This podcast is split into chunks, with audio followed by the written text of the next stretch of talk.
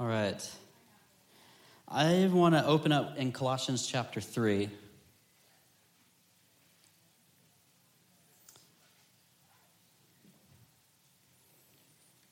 And just at the very beginning, we open the service with this as well. It says, Therefore, if you've been raised up with Christ, keep seeking the things above where Christ is. Seated at the right hand of God, and set your mind on things above, not on the things that are on the earth. For you have died, and your life is hidden with Christ and God. When Christ, who is our life, is revealed, then you will also be revealed with him in glory. This is the word of the Lord. Thanks be to God. Lord, I love you. I thank you so much for your word. Pray that it would run swiftly and be glorified. And we thank you that you are the good husband who loves and cherishes his wife. And you wash her with the water of your word. So we just ask you for that washing tonight. We just dive into your word. No clever notes, no good presentation. We just want your word. We just want you. And we just come to the simple place of just Bible study and conversation, just in a, just the beauty of your word. And we thank you, Holy Spirit, that you live in between these pages, that these pages are thick in the Spirit because they're a home for you. We thank you that you talk, that you speak, that you're here ready to interact to anyone who would open up this book, that would study it and engage in conversation.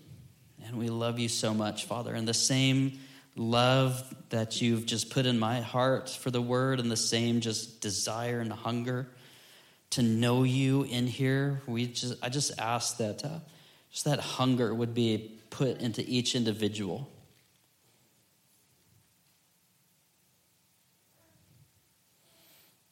And Jesus, we just thank you for this week to just peel back and and consider you the apostle and the high priest of our faith. And we set our minds on things above. We set our mind on you. We just let our heart and our mind and our mouths be filled with Jesus. We love you so much. Amen and amen. I smile extra big now when I say two amens because now I know it's in the Bible. Chris has just like given me so much just by pointing that out. What's funny is we were teasing, but he said that on Monday. He's like, I think that's in the Bible. And I'm like, I don't think so, dude. And I'm like, I read the Bible a lot. and then he pointed it out, and I'm like, how in the world did I miss this? Two amens. Anyway, it's still that's still just like the new revelation of my life, thanks to the treasure of the board slash soundman slash groundskeeper slash building maintenance. Treasure of the house. Yeah. So this week I've been preparing for the next session in Altar Table Road.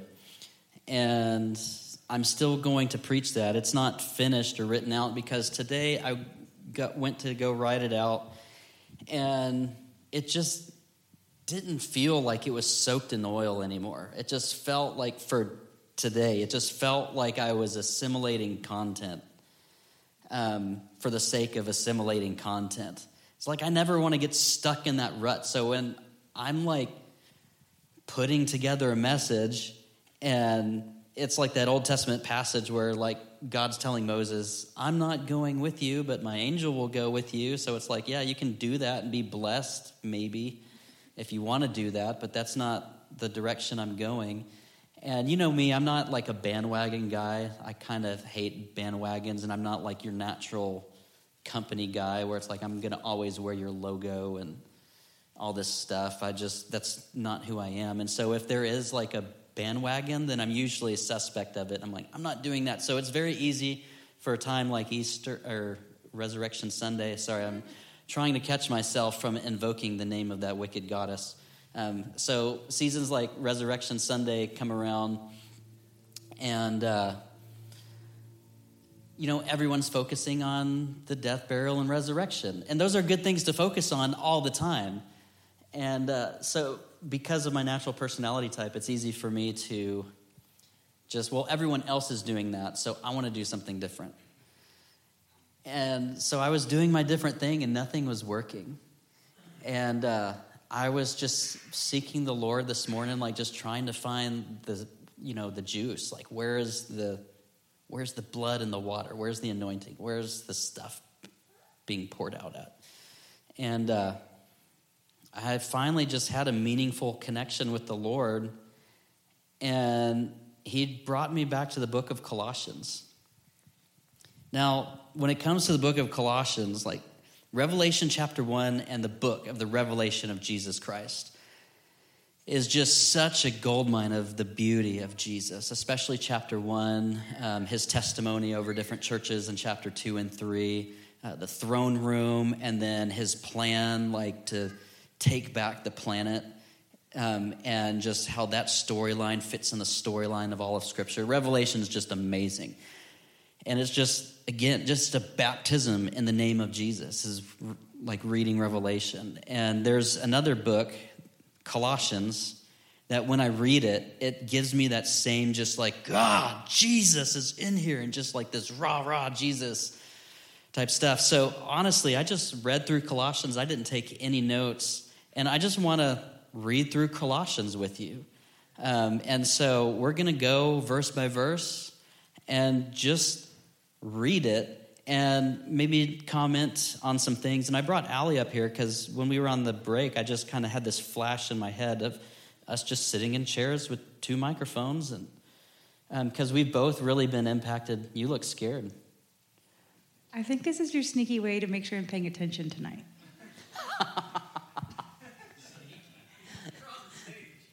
That's what I mean. Like it's a sneaky, like, okay, I'm paying attention.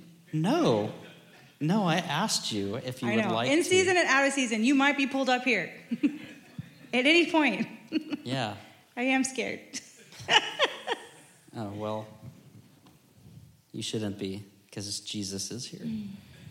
But uh, after I read Colossians, her face just lit up because she's been working on a painting called Blood and Water. And A? Colo- a painting. Oh, painting. I thought you said baking. I was like, sorry, no, painting. painting Yes, called painting. Blood and Water.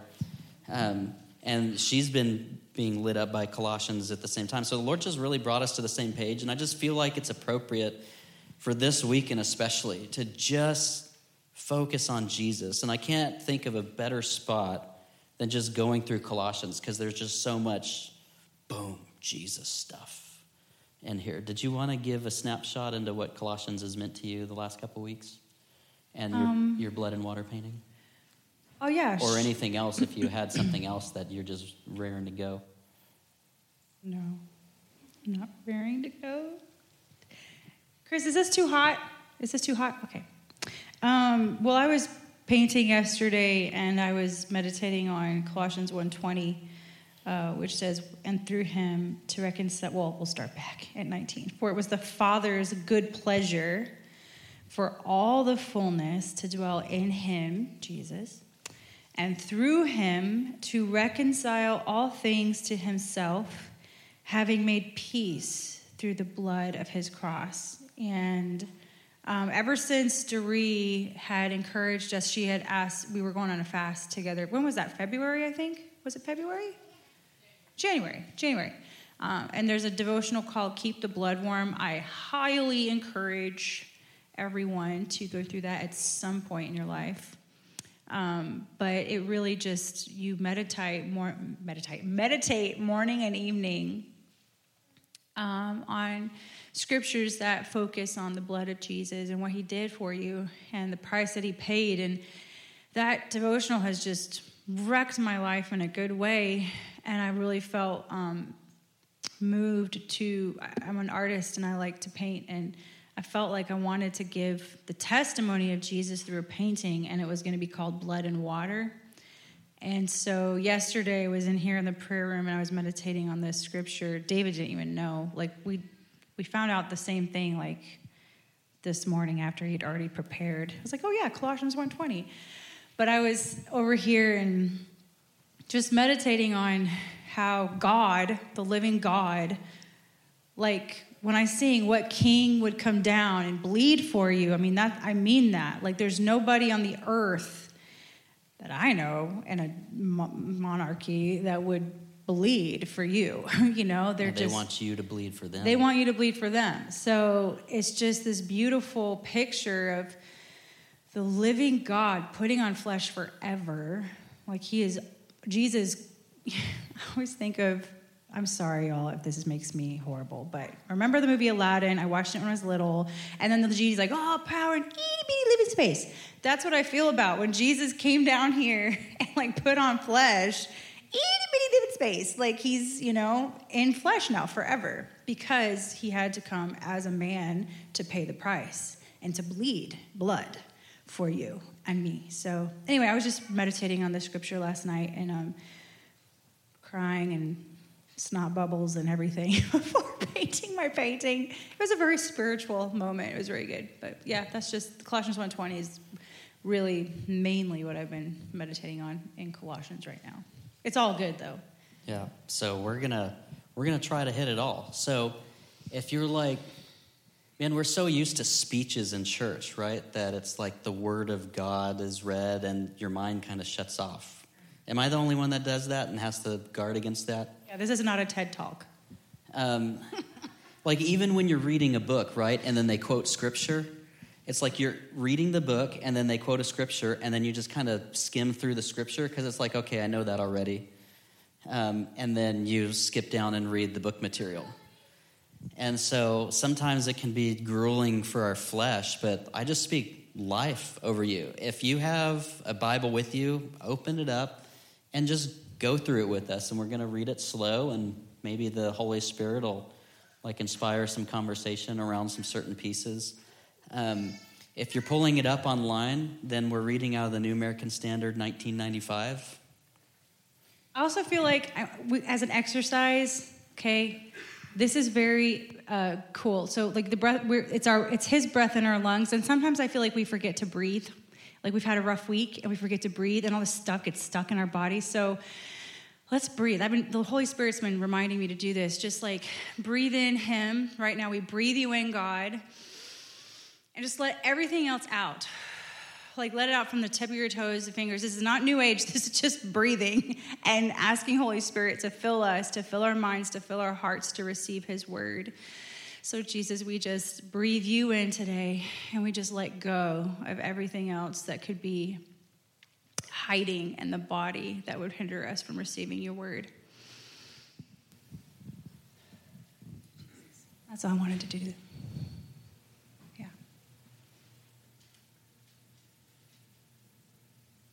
Yes, Lord. Would we just, our hearts touch the intimacy of your word? We thank you for teachers and evangelists and prophets and pastors and apostles. We thank you for those things, but we know that they just draw from your word. We just thank you for the life that's in here. And so we just ask you for the life of God to just jump off these pages and just even into our mortal bodies. Father, we love you so much.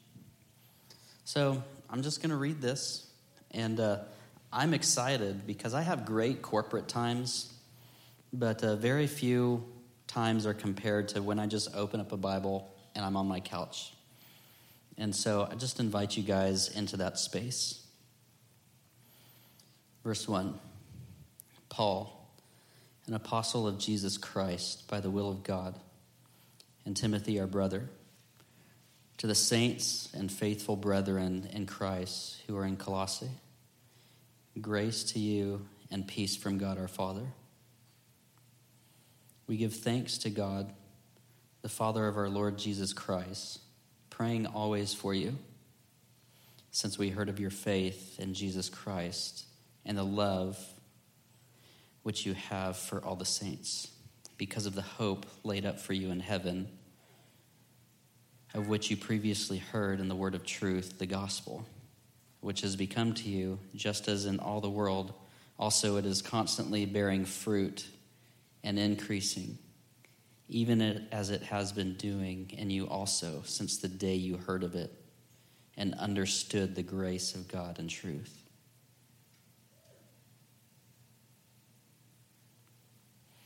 Verse 6 is an interesting verse.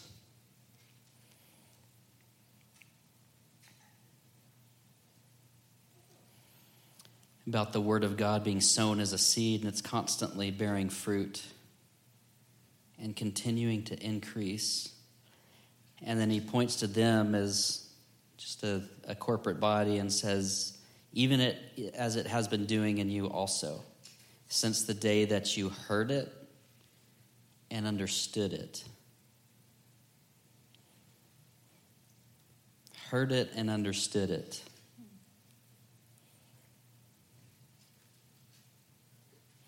In Romans, it talks about faith coming through hearing and hearing through the rhema of God, and that's the Greek word for word of God. So when you read it in English, it says faith comes by hearing and hearing through the word of God. And that word there is rhema. Um, but it's interesting that Romans uses the word through because you're hearing through the rhema into something that's inside of it. And a few years ago, we did a teaching on the difference between Rhema and Logos. What you're actually doing is hearing through the Rhema into the Logos, into the understanding of it. And when you hear the word and you understand it, it grips you. It gives you authority and power because you you know it. It's in you. And this is the difference between the word of the Lord being a sword as a piece of equipment in Ephesians when it's talking about the full armor of God and it says, take on the sword of the Spirit, right? It uses the word rhema for the sword of the Spirit being the word of God. But when it becomes alive and active and sharper than any two edged sword in the, the book of Hebrews, it's using the word logos behind there. And so the difference is now that you have this piece of equipment, you've heard the word, the sword in Hebrews becomes you understand the word. And when you understand it, that's where it comes to the place where it bears fruit in your life and grows fruit to maturity. Um, one of the things I constantly hear within the church is this value for simplicity. Um, and it comes from a phrase that Paul used to the Corinthians when he says, I am afraid that you'll be distracted from a simplicity of devotion to Christ. So when Paul's talking in that context, he's saying, I'm afraid that you're going to be distracted from your single eyed focus on Jesus. He wasn't at all saying that the gospel should be non complex, or he wasn't saying that the gospel should be simple as in non complex. Um, if you read the book of Proverbs, it just flies in the face of that idea, right? How long, you simple ones, will you love simplicity? Just right out of the gate is just a rebuke to a simple minded person who's not given themselves to understanding. But then when you read through Proverbs, and you see the call of understanding and the fruit that understanding actually produces in your life. It puts in that active sword where it becomes a piece of equipment that you're trained in and you know how to use the word of the Spirit. And so here in Colossians uh, 6, Paul's encouraging them because they've heard the word, but they didn't forget about it they're doing it. Obviously, they're putting it into practice, but they're searching it because their heart is longing for understanding. Like, I want to know the why behind this. And I feel like we're losing a generation because we're, we've gotten so much in the theological kiddie pool to be relevant and like reach everyone that we have such a shallow understanding that the enemy can almost just like hit us with any lame attack and the church will just go along with it.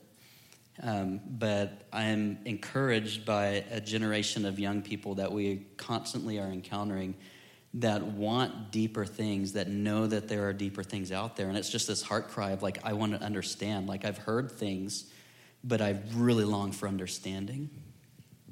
And so this is going on in Colossians. Did you have anything on that before we move on? I did. Uh, between the Rhema and the Logos, it's almost like you're just talking about fruit and you know you have a seed. And the outside of the seed which we learned in the nutrition class i think is the bran is that right? The bran on the outside where's sharon? There you are. Bran right? The bran part. It's almost like that's the vehicle for the life inside the seed the stuff that's good for you the stuff that really has the nutrients or like the seed that you plant in the ground it busts out of that outer shell and then the life springs forth. So you have always talked about the rhema being the vehicle for the understanding, and, and what you do with that seed is very important. Yeah. If you tend to that seed, if you put it in the soil and, and moisture and let it wash, you know, get moist and, and have the warmth, then it will produce life. Um, but if it just sits, you know, unattended and not stewarded, then it won't bring fruit. So I just think it's interesting they're talking about, like how you were talking about the seed and bearing fruit, like the responsibility we have when we receive the, the word of God, how Yeah. we plant those seeds in our heart. Amen. That goes back to Jesus' parable on the four soils. And a lot of times, the four soils, right? The rocky ground, the thorny soil, and the path, and the good soil.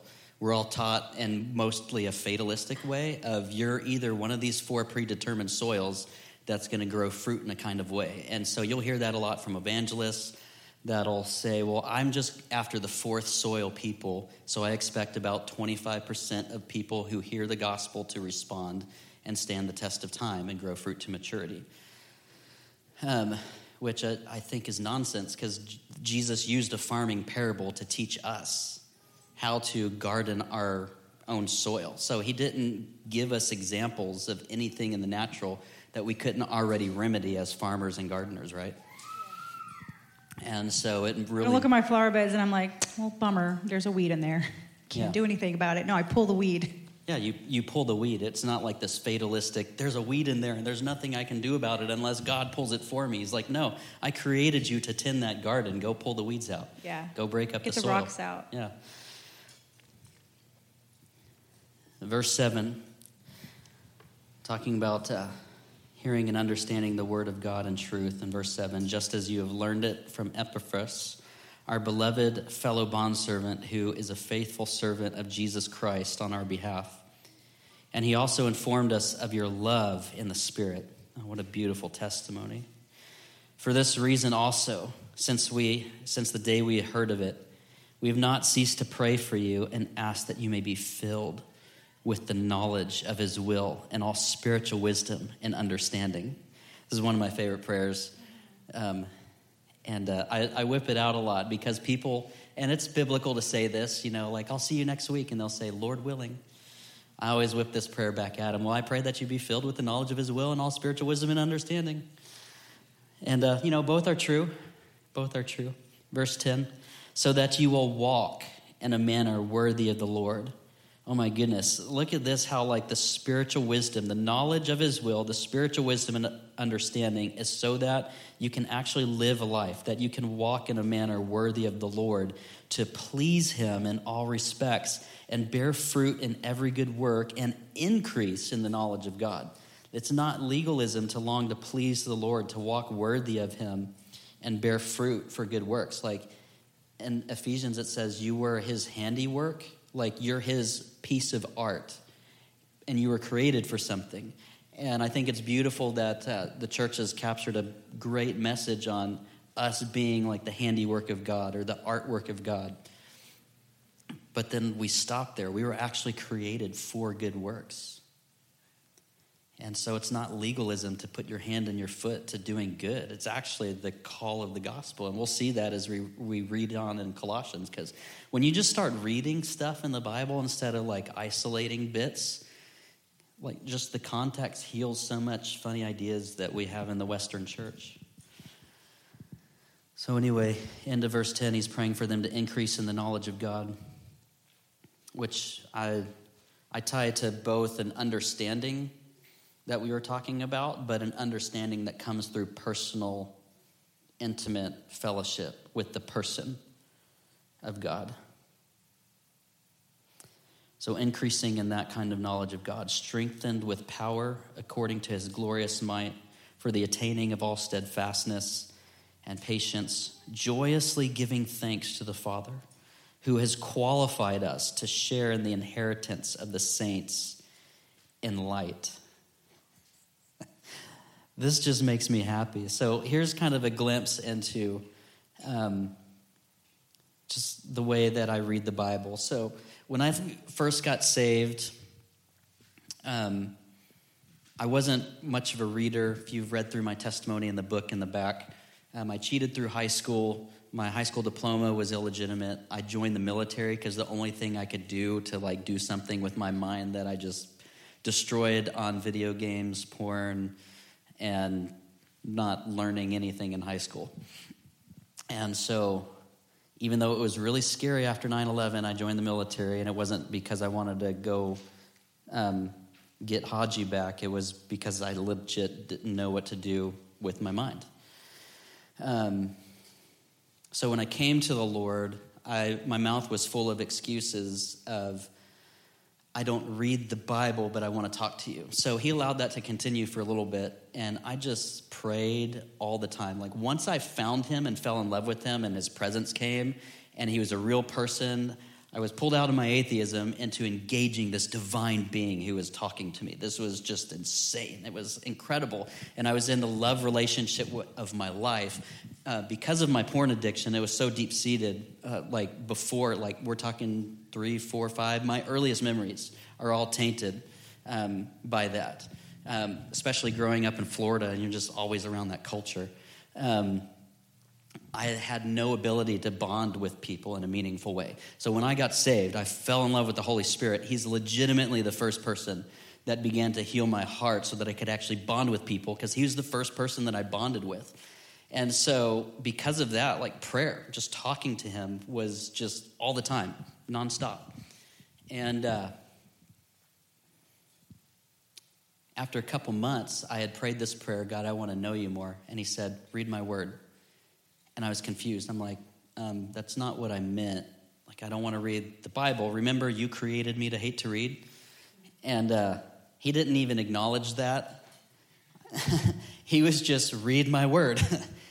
and I was even more confused because I'm trying to explain it to him. So the third time, I'm trying to explain it to him like he's a little child.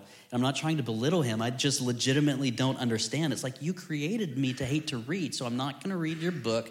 Like, I'm not going to even understand or comprehend anything that I read anyway. Like, we've got a good thing going. Like, tell me another thing about you. I want to I want to know you more.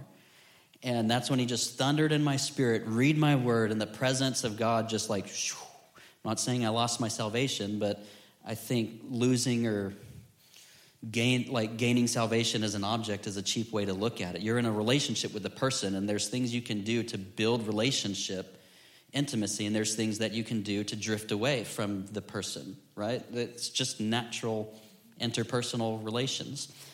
And so I'm not saying I lost my salvation that day, but it's like if I did not obey, I would not have done the things that were relational, building things with God. Um, I didn't feel his presence anymore, and I just remember thinking to myself, I got to do what it takes to get that back. And I tried prayer, nothing was happening. The tongues thing that I had had before, like the tongues thing, was just not working. Nothing was working to get the presence of God. And so I'm finally like, well, I guess I'll just do what he said. So I started reading in Matthew. And it was astonishing um, after a few days in, like that prayer, God, I want to know you more because I want you to talk more, was actually answered in Bible study. And so to this day, I cannot separate Bible study and prayer. When I study the Bible, I pray. When I pray, I want a Bible in my hand. Um, and so I get into that because I feel like it's important when we read through this to remember, like, hey, he's your friend and he enjoys your small talk.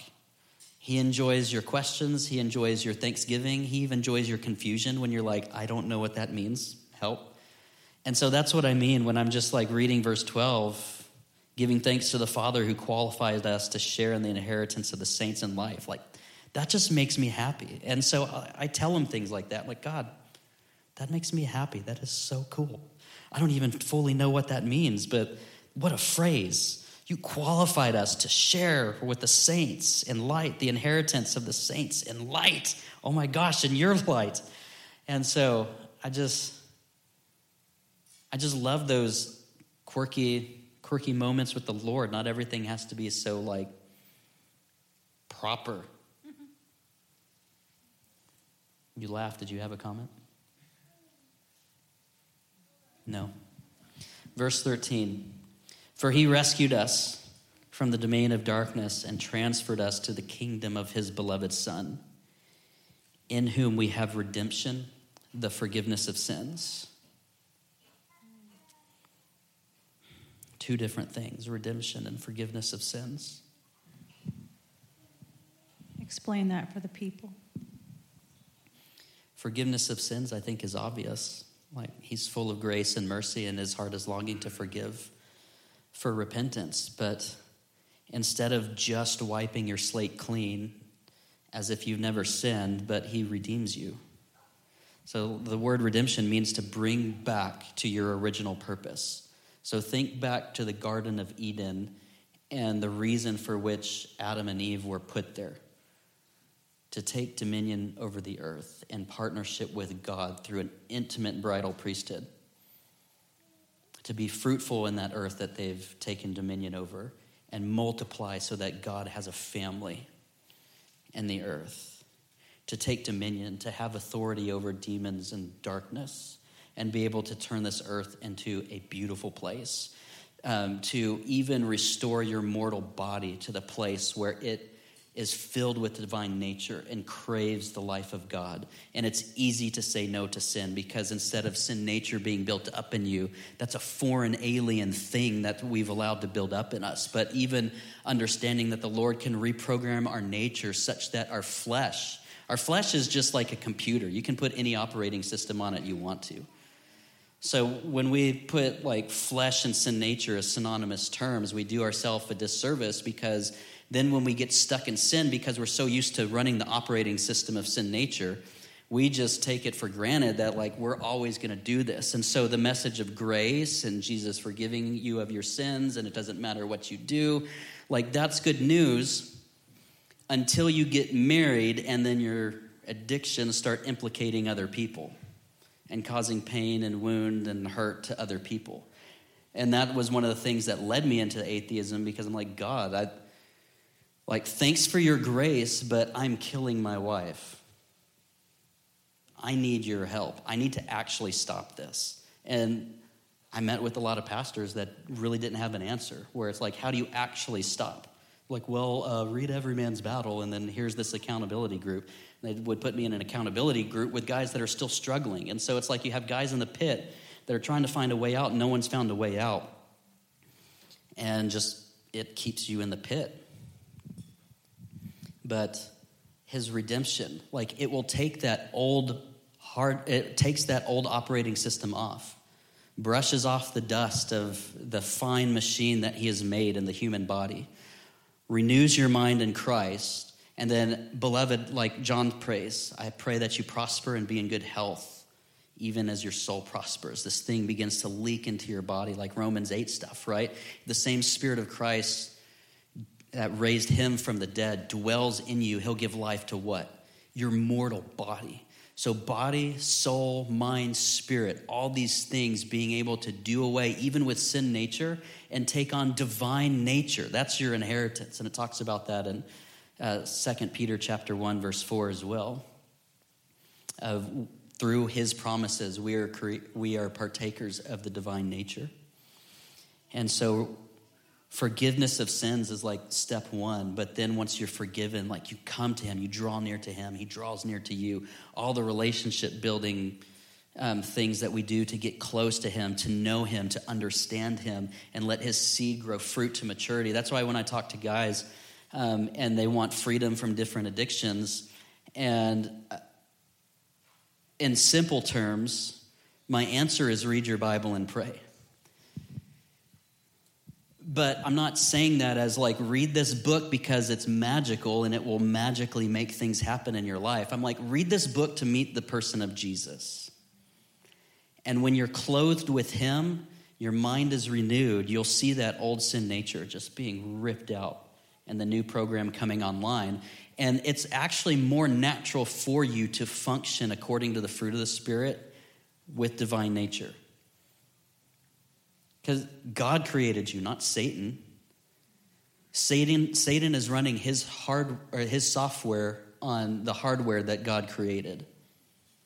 So it's you were actually created as hardware to run divine nature. You weren't created as hardware to run sin nature.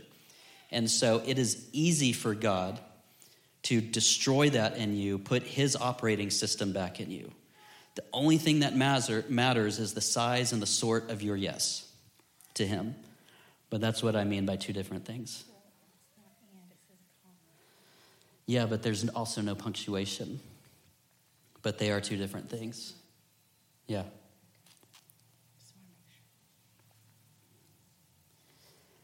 Verse 15. Oh my goodness, this is when we get into the Jesus stuff. He's the image of the invisible God.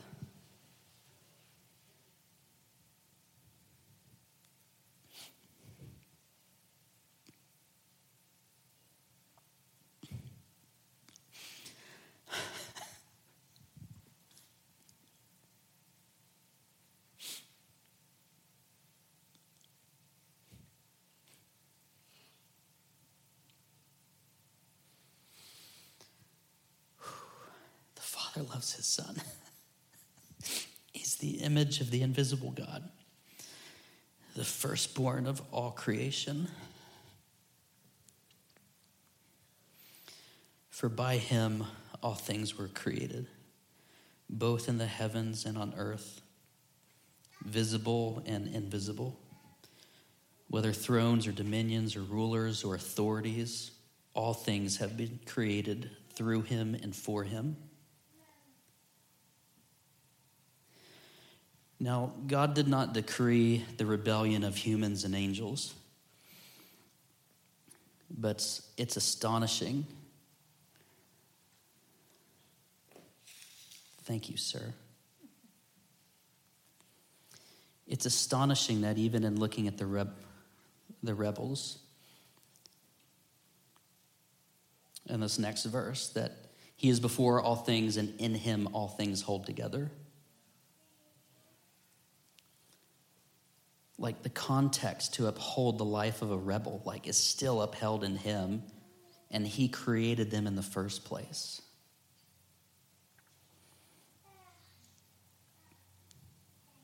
So instead of wiping the slate clean like he wants to save humble humanity and just shock the angelic hosts. Verse 18 he's also the head of the body the church and he is the beginning, the firstborn from the dead, so that he himself will come to have first place in everything. For it was the Father's good pleasure for all the fullness to dwell in him. Reminds me of a phrase that Paul used in another letter where he said, God was in Christ, reconciling the world to himself says here in verse 19 that it was the Father's good pleasure for all the fullness to dwell in him, and through him to reconcile all things to himself, having made peace through the blood of his cross.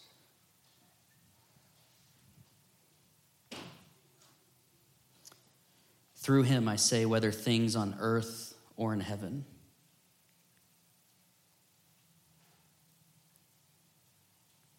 And although you were formerly alienated and hostile in mind and engaged in evil deeds, yet he has now reconciled you in his fleshly body through death, in order to present you before him holy and blameless and beyond reproach, if indeed you continue in the faith, firmly established and steadfast and not moved away from the hope of the gospel that you have heard, which was proclaimed in all creation under heaven, and of which I, Paul, was made a minister. Verse 23 is a big if. I don't know if any of you guys felt that, but uh, I heard this phrase from Corey Russell several years ago. He says, God doesn't dance with mannequins. That would be weird. But the point is, like, he wants a dancing partner. Like, he moves and you move. There's a role for him to play and a role for us to play. And so, verse 22 is cause for much rejoicing. He's reconciled us in his body through his death in order to present him, present to, uh, present us before him holy and blameless and beyond reproach. And then verse 23, if. If indeed you continue and the faith firmly established and steadfast and not moved away from the hope. Um, if you haven't been introduced to this concept, I would uh, be happy to be the first one to introduce you to it. Like, behold the conditional realities of the promises of God. Um, behold the conditional love of God. And I'm not saying that he doesn't love everyone in a general sense. He has a benevolent love for all creation, and um, John 3:16 picks that up. But there's something special about someone who draws near to him to understand and know his heart. And there's different kinds of love that are used to describe the one who will draw near and know him. And so, yes, his compulsion of love for all of humanity um, drove him to the cross to open up a door for the potential for anyone who would call upon the name of the Lord to be saved and have eternal life. But um,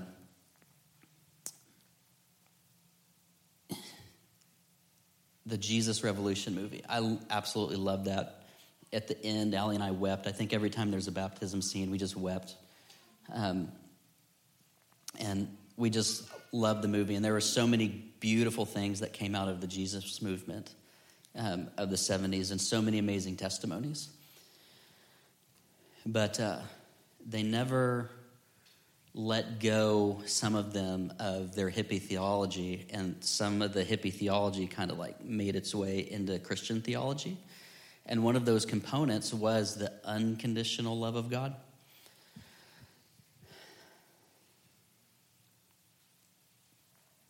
That was actually a concept presented by a uh, atheist psychiatrist a few years before.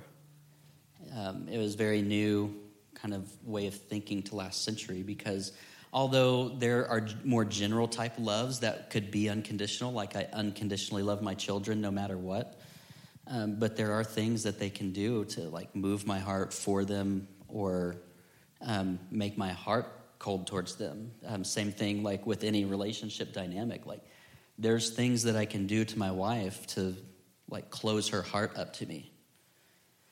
Although there are elements of like I love you unconditionally, but you know she can love me unconditionally in a sense, um, but keep herself protected if I'm constantly like being unfaithful to her.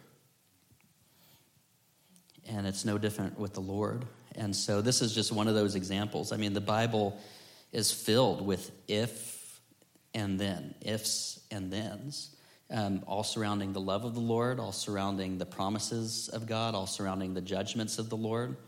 Um, like if you do this, he'll respond this way. And it's really all just explaining the relational dynamics of the personality of God to get to know him better. And so that if is that's a big, big, big two letter word that gets kind of taken out of a lot of our theologies, but they're all over the place when you read the Bible. Verse 24 kind of picks up an interesting concept that uh, when Paul says, Now I rejoice in my sufferings for your sake, and in my flesh I do my share on behalf of his body, which is the church, in filling up what is lacking in Christ's afflictions. Have you ever read that before? Has it ever kind of shocked you? And especially around this time of Resurrection Sunday, like, what is lacking in the afflictions of Christ? Like, and I still love the song, Jesus paid it all. But what in the world is Paul talking about here? I'm filling up what's lacking in the afflictions of Christ. I'm actually not going to explain that. I'm going to let you wrestle with that because I want to get through this book. I'm filling up what's lacking in the effect of, of the afflictions of Christ. Verse 25 Of this church I was made a minister according to the stewardship from God bestowed on me for your benefit, so that I might fully carry out the preaching of the word of God. That is the mystery which has been hidden from ages past, or from past ages and generations, but has now been manifested to his saints to whom God willed to make known what is the riches of the glory of the mystery among the Gentiles, which is Christ in you, the hope of glory.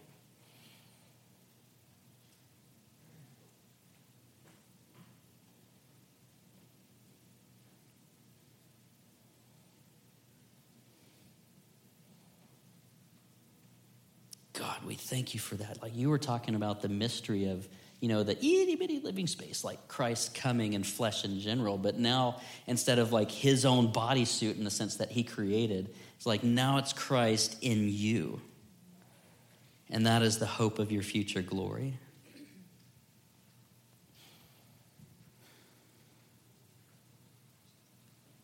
My mom, growing up, I love my mom, and she had this um, these hearts that were near the kitchen, and they had different verses on them because all throughout Scripture, especially the New Testament, it talks about you know Jesus being in us, God being in Jesus, like in Him, through you know all these things, and so she had these verses, and it showed like how enveloped we were with the Lord. Um, so like there was a heart, and then there was like her Penny. She had her name, and then it was like the, this verse, and she would stuff it inside that heart. They all opened up, and then that would stuff inside another one. That would stuff inside that, and there was like she was like completely surrounded inside and out by the by God. It was really cool, and I need to find it. It's probably bleached out at this point because it was, I don't know, probably 40 years old. But anyway, I just really loved that picture of, and she would talk to us about it when we were kids. We're like, and here's you, and here's Jesus in you, and God is in him, and then you're in Christ, and all this stuff. And it was just like all these hearts, and we're like in the center with stuff inside of us and, and tons of hearts all around us. Does that make sense? I wish I had the visual right here for you, but it was just Paint really. Uh, no, it was like it was interactive. you had to put the hearts inside each other, but it was just really a beautiful picture of like how we really are surrounded. That that that song, "I am surrounded by the arms of the Father," like it's real. It's for real. Like He's in us, outside of us, through us, like every cell of our body. And I think sometimes we just don't really believe it. Yeah. Oh you start believing it. That's such a beautiful thing to behold. It, and then interesting too, because theologies about the Holy Spirit have been created using the on, with, in, and upon, mm-hmm. and trying to differentiate the work of the Holy Spirit between the Old Testament and the New Testament. But what you'll find is the Old Testament and the New Testament both use all the prepositions. prepositions are in the Old Testament. that He's also. on you, He's with you, He's in, In you, you. upon you. Yeah. So All the stuff. he really likes it's this. amazing. And he wants to be near. Yeah. That was my point. Sorry. If I can find it, I'm going to go visit her in June. Maybe we can craft night together. I can make one and bring it back so y'all Please can see. do. That would be amazing. Verse 28 We proclaim him, admonishing every man and teaching every man with all wisdom, so that we may present every man complete in Christ. now, if you have a New American Standard, you can look at the footnote. Some of you reading like a New King James or something, they actually used the P word, guys. They said perfect.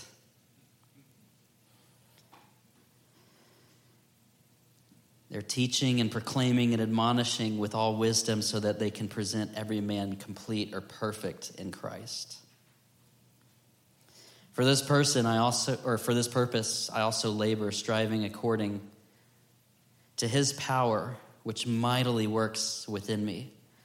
I'm not trying to get out of balance here, but uh, I feel like we've struck a imbalance ourselves in our generation where we're afraid of words like labor and striving. But here's Paul saying, for this pers- purpose, I labor, I strive. But it's also according to his power, which mightily works within Paul, Jesus' power within Paul. And so it's that cooperation of the Lord not dancing with mannequins. Bless you with every spiritual blessing in Christ Jesus. For I want you to know, chapter 2, how great a struggle I have on your behalf and for those who are at Laodicea and all who have not personally seen my face, that their hearts may be encouraged, having knit together in love and attaining to all the wealth that comes from the full assurance of understanding, resulting in a true knowledge of God's mystery, that is Christ Himself. So, even in all of our talk about the importance of understanding and the rhema and logos or whatever, just like the understanding and the knowledge and like the deep things of God being revealed is all just to pour our hearts and our minds just back into Christ himself as we're knitted to him and knitted to one another. Um, and this is why, because verse 3 in whom, oh my goodness, Jesus, you're so deep, in whom are hidden all the treasures of wisdom and knowledge. And so, this is one of the things that's got to just starkly drive like a, a, distinction between like New Age and like the pursuit of knowledge, right? Or the pursuit of the higher knowledge or pursuit of the ancient knowledge or like all this mystic knowledge and stuff. And it's like just this knowledge for the sake of what? To know it, to be able to, you know, astral project, to do like whatever. But it's like, the Christian understands that the sacred knowledge, so to speak, is inside of a person. So it's like if you want to tap that sacred knowledge, you actually have to go through the person who's going to open up his heart to you to share the deep things of his heart. That's way different because then relationship dynamics are involved. Because you don't just share the deep things of your heart with people who are shallow or trite or you know gossip about you, right? But Jesus, Christ Himself, in whom are hidden all the treasures of wisdom and knowledge. And I say this so that no one will delude you with a persuasive argument.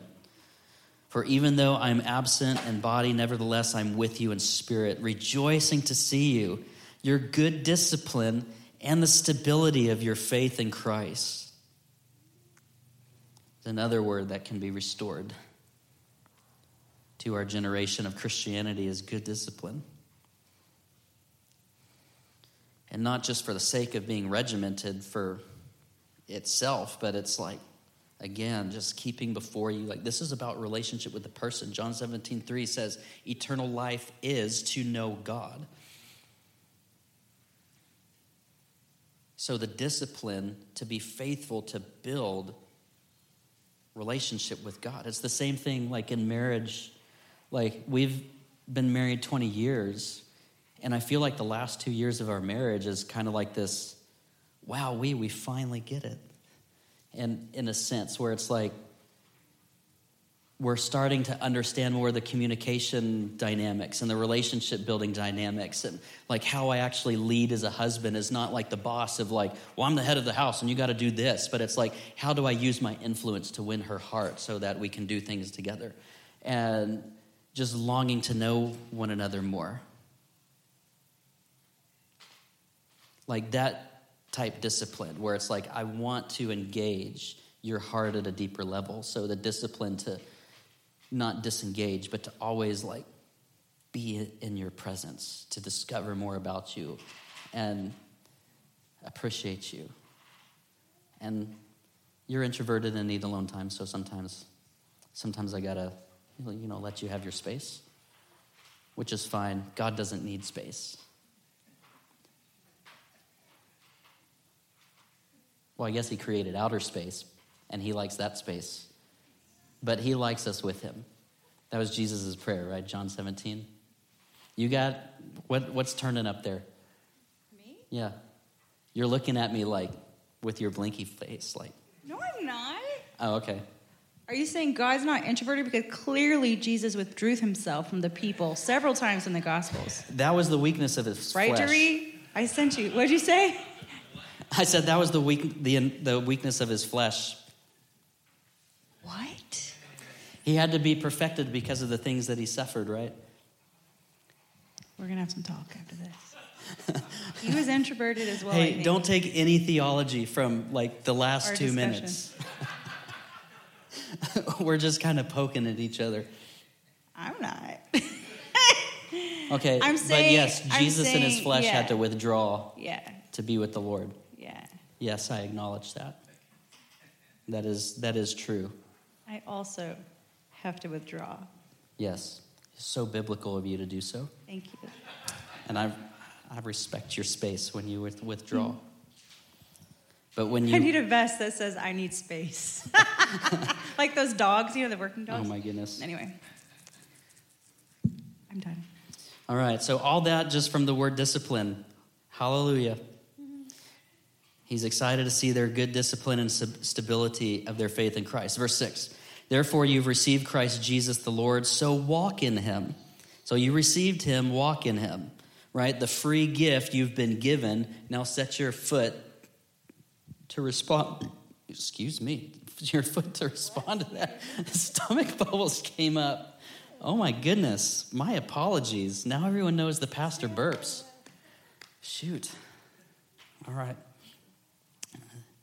So walk in him. Verse 7 having been firmly rooted and now being built up in him.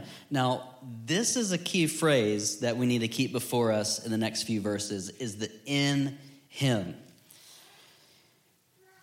That we're being built up in him and established in your faith, just as you were instructed and overflowing with gratitude.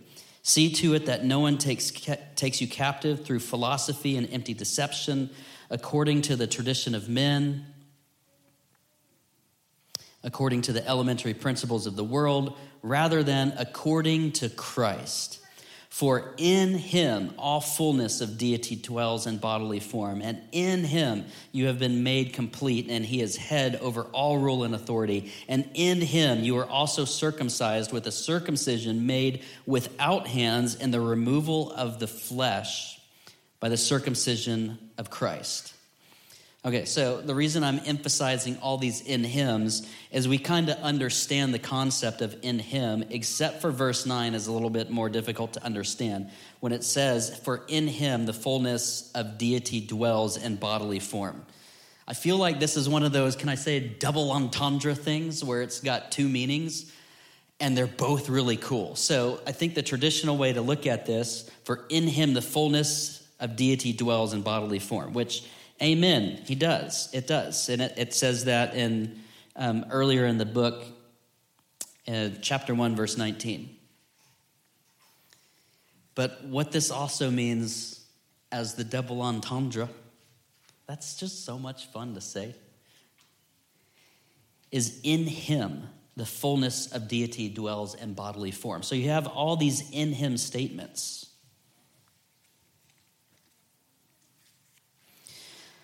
So I'm just going to read my note here from my study this morning. Yes, the fullness of deity dwells in Jesus. Again, Colossians 1:19 says so. However, the context of this passage is specifically talking about the posture of life about us being in him.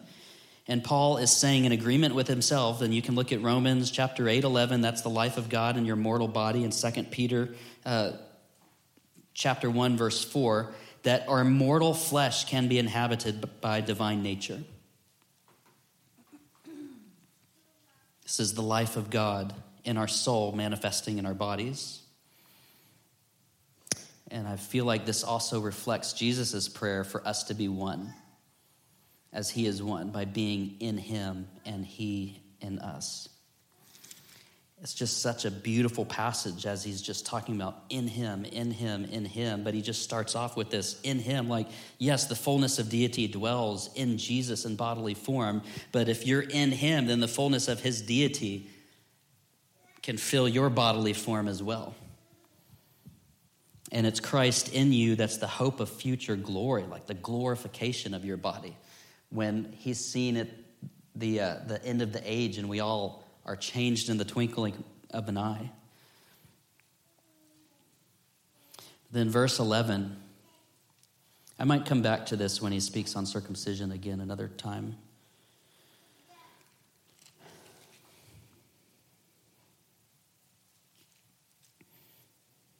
But uh, keep verse 11 in your head. And in him we were also circumcised with a circumcision made without hands, and the removal of the body of flesh by the circumcision of Christ. Having been buried with him in baptism, in which you were also raised up with him through faith in the working of God who raised him from the dead.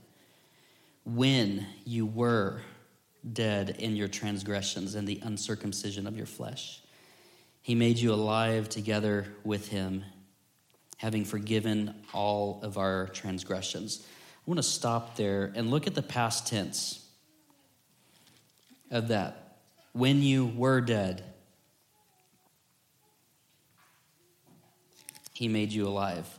Or back up to chapter 1 and verse 21, he says, Although you formerly we're alienated. Like you're not those things anymore. One of the scriptures we like to tout to kind of justify just wallowing in sin or just too lazy to put our hand to the plow to suffer in the flesh to cease from sin, as 1 Peter 4 1 says. Um, we'll use Paul's phrase where he says, I am the chief of sinners. But just in that same context, he says, I formerly was. I formerly did these things. Like, I no longer do those things. And so the inference is he's no longer the chief of sinners. He was, but he's no longer. And so he has the same call to the church like, you formerly were those things. You aren't these things anymore.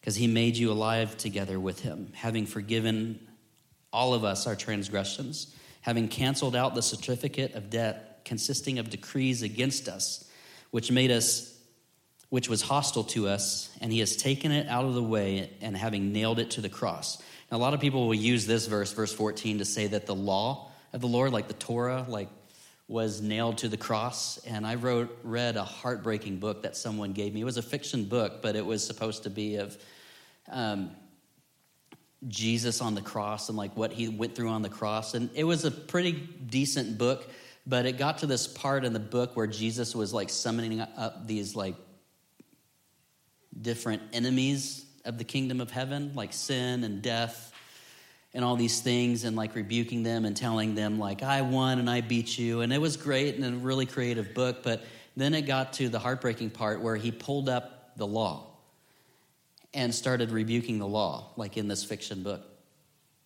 And uh, as if like it's done away with. And people of that mindset, they'll use this this verse as if like he nailed the law, like his own word became his own enemy. Like that doesn't even make sense. Um, which we love the law in this house, and if that fills you with questions, then I'm happy to get you some links to some other past teachings where we had time to break that down fuller. But in verse 14, it's not talking about that he has nailed the law to the cross, but he's actually nailing the arguments of the prosecuting attorney to the cross the devil, Satan, is the accuser of the brethren, right? And so he would use the law to have a just prosecution against each of you. And so through the cross, that prosecution has been nailed to it and forgotten and wiped away. So now there's no prosecuting attorney with any valid argument because of the blood of Jesus. Amen. And so that's why in verse 15 he uses the word disarmed, because the prosecuting attorney has been disarmed. He nailed it to the cross when he had disarmed the rulers and authorities. He made a public display of them, having triumphed over them through him. Therefore, no one is to act as your judge in regard to food or drink or in respect to festival or a new moon or a Sabbath day, which are a mere shadow of what is to come, but the substance belongs to Christ. Let no one keep defrauding you of your prize by delighting in self abasement and the worship of angels, taking his stand on visions he has seen, inflated without cause by his fleshly mind, and not holding fast to the head.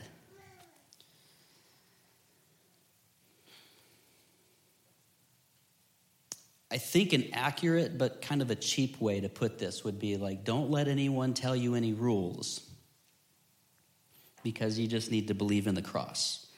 I would agree like with that basic generalization, but if I can like recall just New Age back up to you or Hinduism, like all these religions that punish the body or discipline the body in a way where you can have real experiences.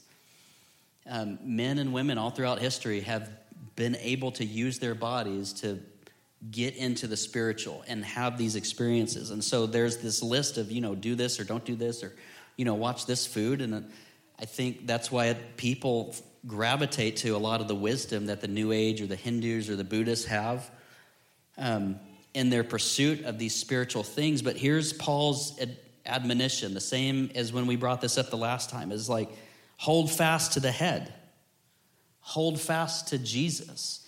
And so, if you're given a moral platitude, if you're given a list of how to discipline your body without holding fast to the person of Jesus to hold your hand through you becoming a spiritual person, beware of that. If you become so fascinated with the angels that are meeting you in your dreams and teaching you how to astral project and open your third eye, but you're not holding fast to the head, that is Jesus Beware of that.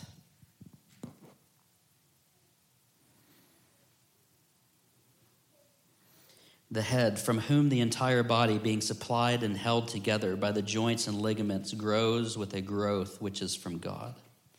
For you have died with Christ to the elementary principles of the world. Why, as if you were living in the world, do you submit yourself to decrees such as do not handle, do not taste, do not touch? Which all refer to things destined to perish with use in accordance with the commandments and teachings of men.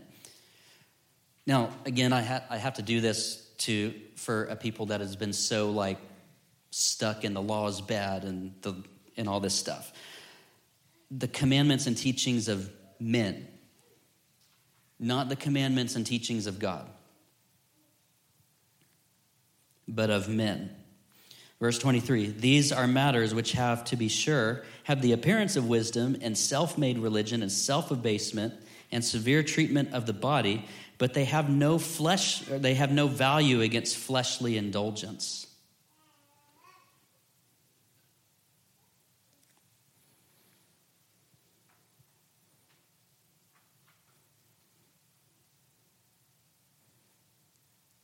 Chapter 3 Therefore, if you've been raised up with Christ, keep th- seeking the things above, where Christ is, seated at the right hand of God.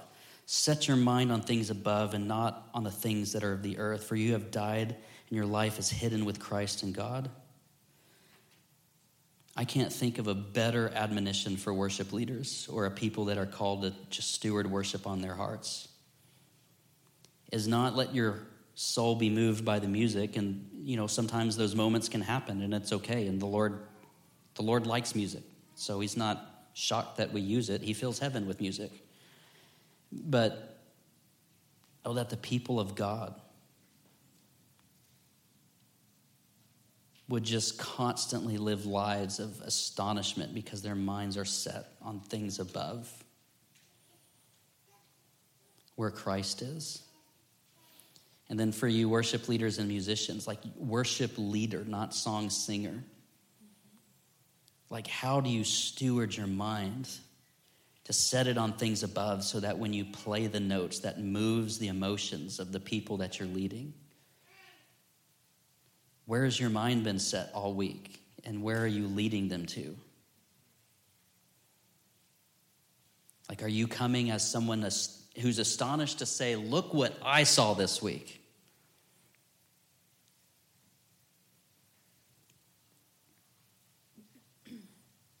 This is one of the reasons I feel like the value of this house, and maybe you can speak to this a little bit more as a worship leader. I feel like there is maybe some wisdom in like seeing how the room is engaging, but at, at the same time, it's like we're not moved by what we see or feel. It's like we are in love with Jesus, and we're just gonna go for it. And we're going to encounter him, and we'll bust through things that needed to be bust through as a worship team, as worship leaders. If you want to come, then the way has been led for you. If you don't, we're having a great time anyway. Yeah, if you got anything on that. Well, I used to get in trouble for this actually, and um, other communities where I wasn't, I was just with Jesus in my Jesus bubble, you know, like up here and um, or wherever I was at, and they would say, "You need to, you need to, um, what they say, gauge the room or something like that." And not engage. Engage is different. Engage is good. I like engaging. I like exhortation, but like gauge, like where's the room at? You know what I'm saying? And my my thing was that if they're not there, why would I want to come down? Isn't a leader supposed to take wow. people places? And I had another lady, um, and she meant really well by it, but I was leading worship and and she was like, "You took us straight in the throne room." I'm like, "Where else would I go?" Like that's where I want to be, like all the time. that's like I mean, the living creatures don't want to leave, so I really want to be there, you know? And so, anyway, I just feel like if it says set your mind on things above, I mean, they're very intentional about what words. And so for me, that's above. That's, you know, Jesus, it's what he's, it's what he wants. It's what, it's his feet, like in heaven. And so I feel like, I feel like that's true. Like that's, that's kind of how I've been I'm just like, Lord, I'm ready, I'm coming. And I'm like, I hope y'all come too. and if not, we'll pray afterwards or something. You know, like, I don't know. I just feel like it's really weird when people ask to gauge the room. I think that's, I don't know if that's biblical or not, actually. I think if you're leading somewhere, you lead someone somewhere. You don't have to, like, you can encourage and exhort, but I think, who was it who said you don't have to advertise a fire? Leonard Ravenhill. Leonard Ravenhill. God bless that man. I do this myself. I don't know. When I see smoke pillars and I'm like, where is that coming from? You know, and I like want to go find it. I want to go see what's burning. That's horrible. I know that's horrible because it could be someone's house or something, but you don't have to advertise a fire. Like it just burns and people want to know like what's burning, you know? Does that make sense? Like, yeah. Yeah. So, anyway, I agree with you. Set your mind on things that are above have your awesome Jesus time, and people will be provoked to follow and come. That's my personal opinion. Amen. We've all heard the phrase probably, uh, but don't be so heavenly minded that you're no earthly good. Paul says the complete opposite of that. If I can reparaphrase it as be so heavenly minded that you can't help but be earthly good. Because I'm going to stop here. I'm not going to go through the whole book. I want you guys to just let's dwell on Colossians this weekend together. And I'll let you guys finish it. Um, but he goes from set your mind on things above to don't lie to one another, forgive one another, let the peace of Christ rule within your hearts. And so it gets very practical, but it starts, the earthly good starts from set your mind on things above where Christ is.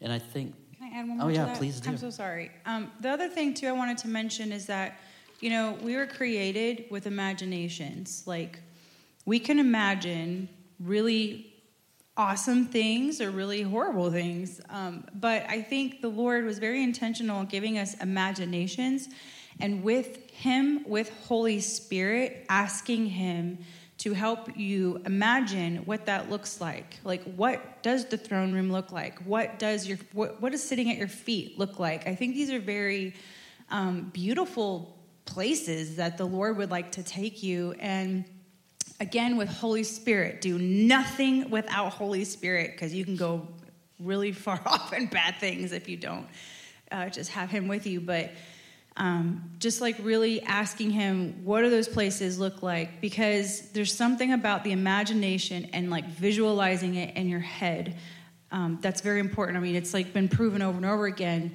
When you're trying to attain a goal what do they say? They say close your eyes and imagine what this like i'm doing decluttering right now in my house. And they say close your eyes imagine what your space looks like without the clutter in it. And it's supposed to help you whatever. I'm like this is science. Like the Lord gave us imagination to help us. And there was another thing I wanted to mention. My last thing was um, there's a book, and it has to do with dying to self and being raised up with Christ. It's called a Handbook for Happiness, and it's by Dr. Solomon. I have not read it yet, but my mother talks to me about it all the time. And there's like this chart in there, and it talks about the Christian and how a lot of Christians never really at the end of their life have really come to a place of maturity in Christ because they have neglected to die to themselves, to take up the cross and die daily. Um, what the Holy Spirit is asking them to die to and to suffer in the flesh. It says that he who suffers in the flesh has ceased from sin. It's 1 Peter 4 1. Mm-hmm. And so, um, I don't know, it's a really good book just to kind of go into that and this again the same thing with christ. Like imagine yourself dying with christ and he will raise you up you know and and give you the freedom that you've been desiring. But you have to have a choice. You have to choose to say no i'm going to die to this. And it it stinks. The, it burns. It's it's not fun to die to, the, to yourself.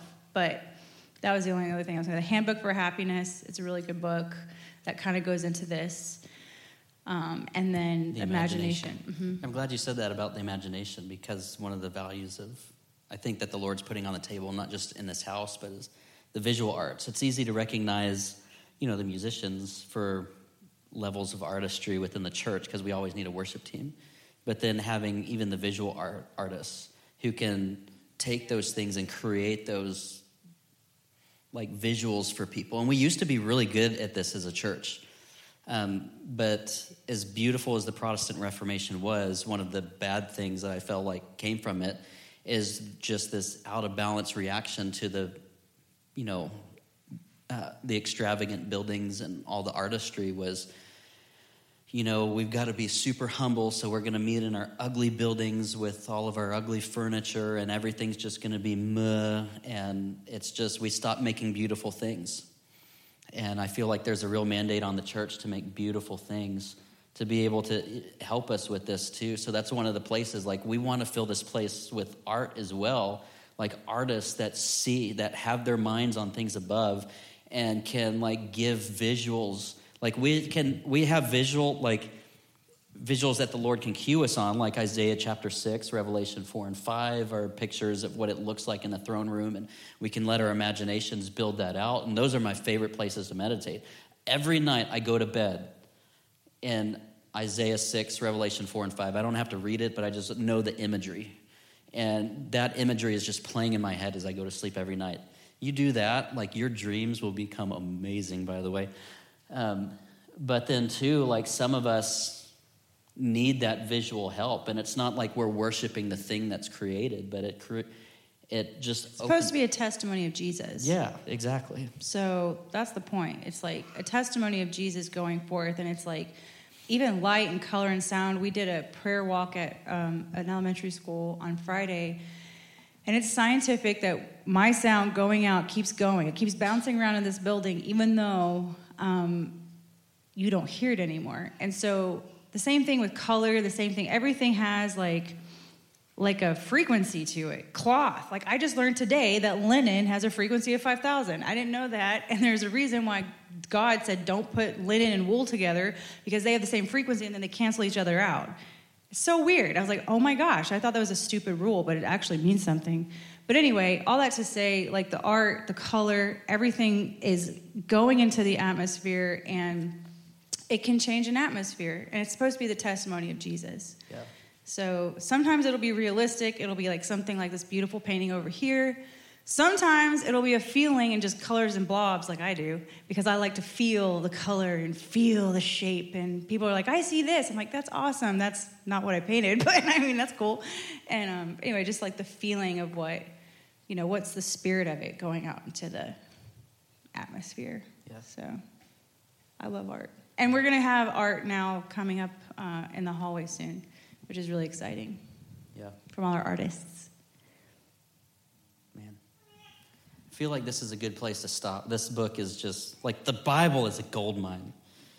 Because jesus in there is in there right? In him are hidden all treasures of wisdom and knowledge. Oh no your chair can stay there. But we can turn worship back on